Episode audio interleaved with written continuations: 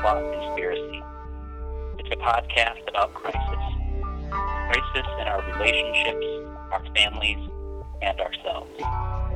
In it, you will hear our host, Josh Bob, and a variety of others share and unfold intense stories of crisis, paralysis, and death. Welcome to another episode of the Sackcloth Conspiracy. This is Josh, and I am so glad you tuned in today.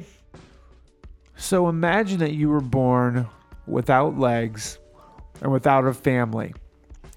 That's the story of our guest today, Anna Zuidema. But it does not stop there. Her story of faith and hope is second to none. Romans 8:15 says, "The spirit you receive does not make you slaves, so that you live in fear.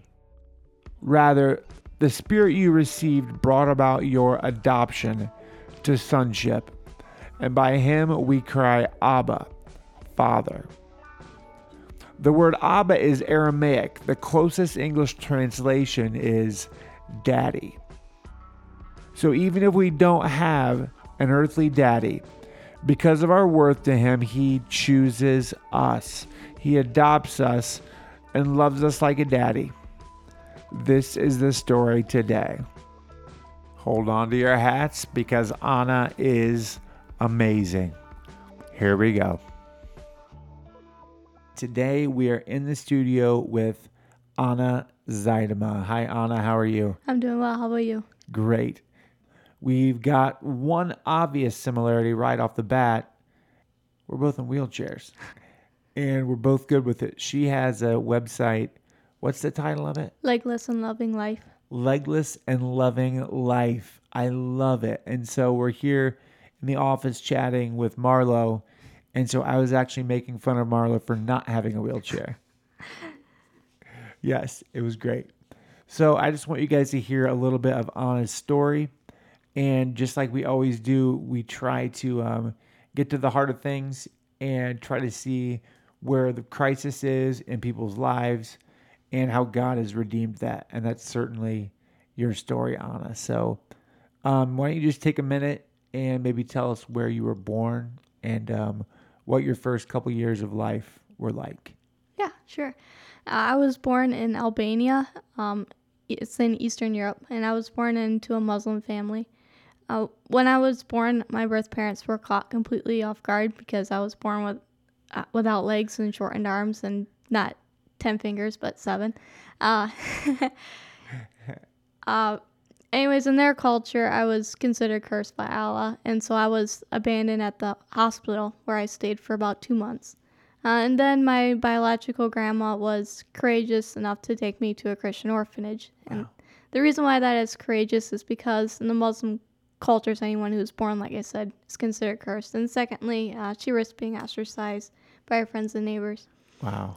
Uh, so at the orphanage, uh, even though it was a Christian orphanage, there were still Muslim people who worked there, and so Yeah. I was considered cursed there by some of them as well. Unbelievable. So when you're considered cursed, does that mean that you just can't be really considered as a person and you need to be ignored? Or what does that mean that you're cursed? Uh, they didn't want to take care of me, basically.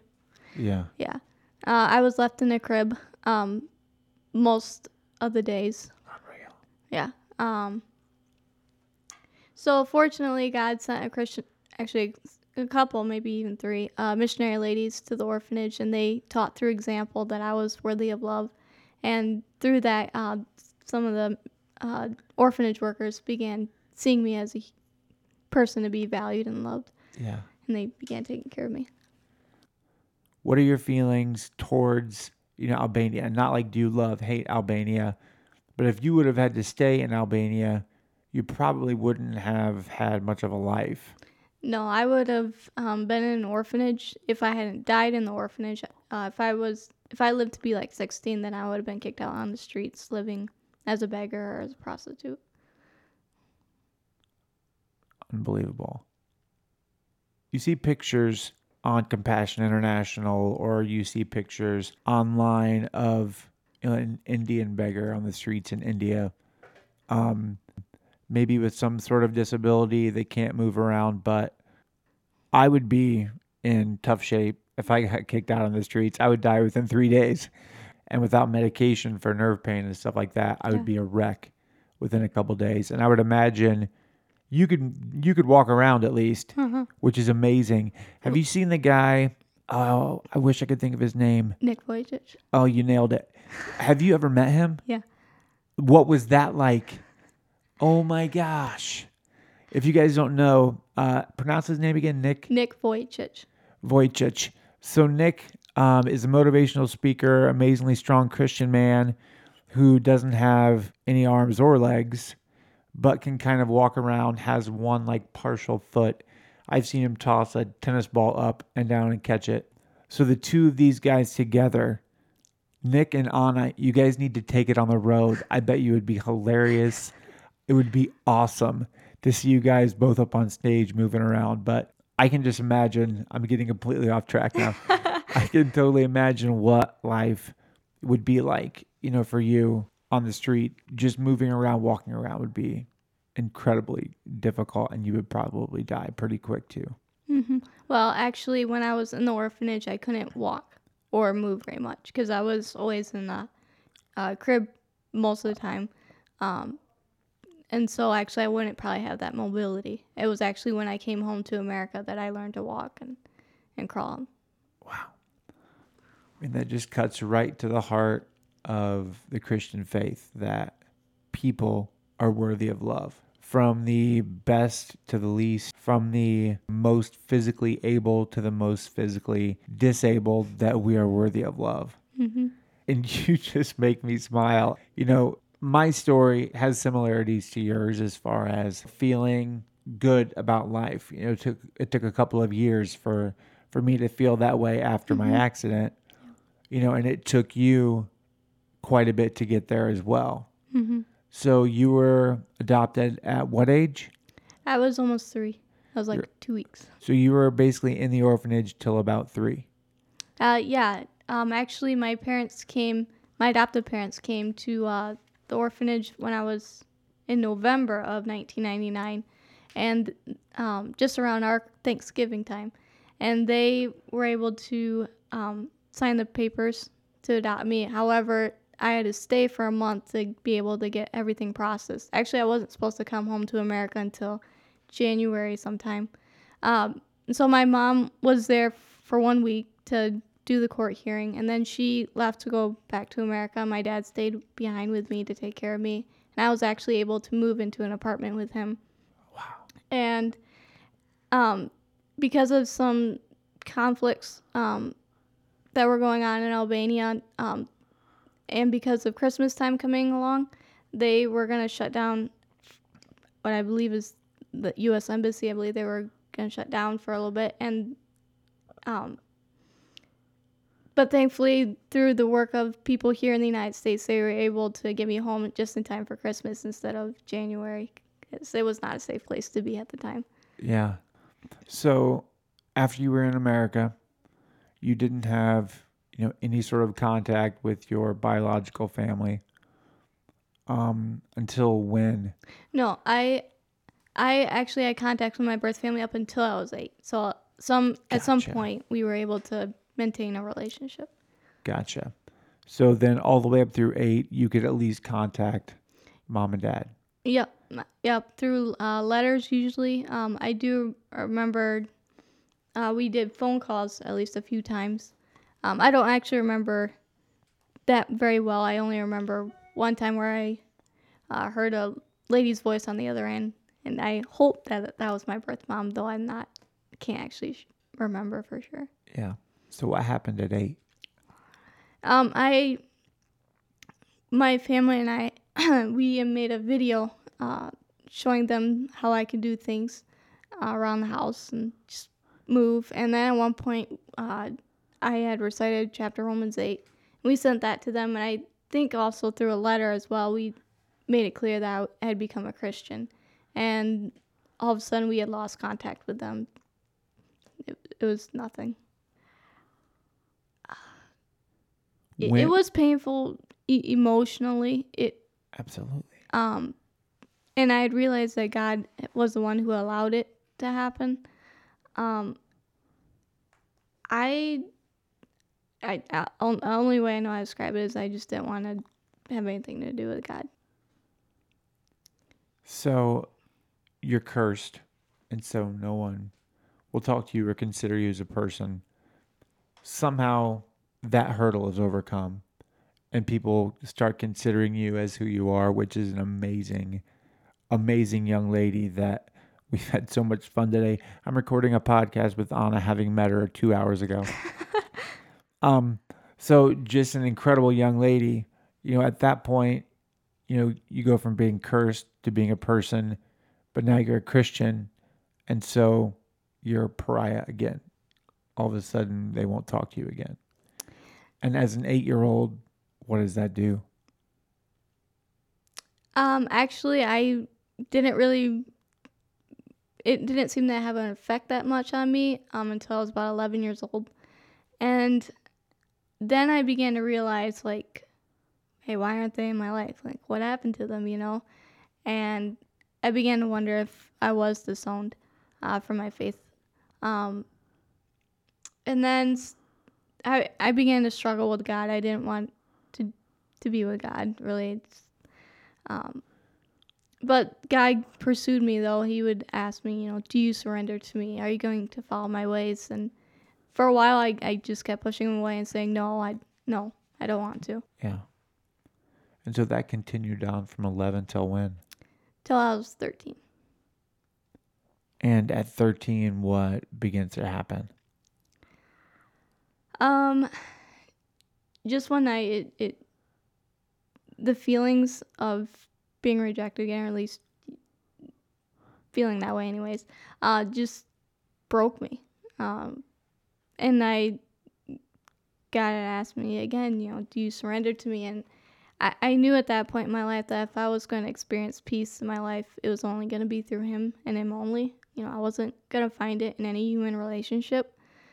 Um, it was only going to be through Him. And so God began, so I, I, knowing that, I gave my life back to Christ, and God began to fill that void in me with love and acceptance that He would never leave me nor forsake me. And Joshua 1 5 actually popped in, in my head. Actually, I don't know if it was my head or if it was through scripture reading, but it meant a lot to me. And it says, uh, No one will be able to stand up against you all the days of your life. As I was with Moses, so I will be with you. I will never leave you nor forsake you.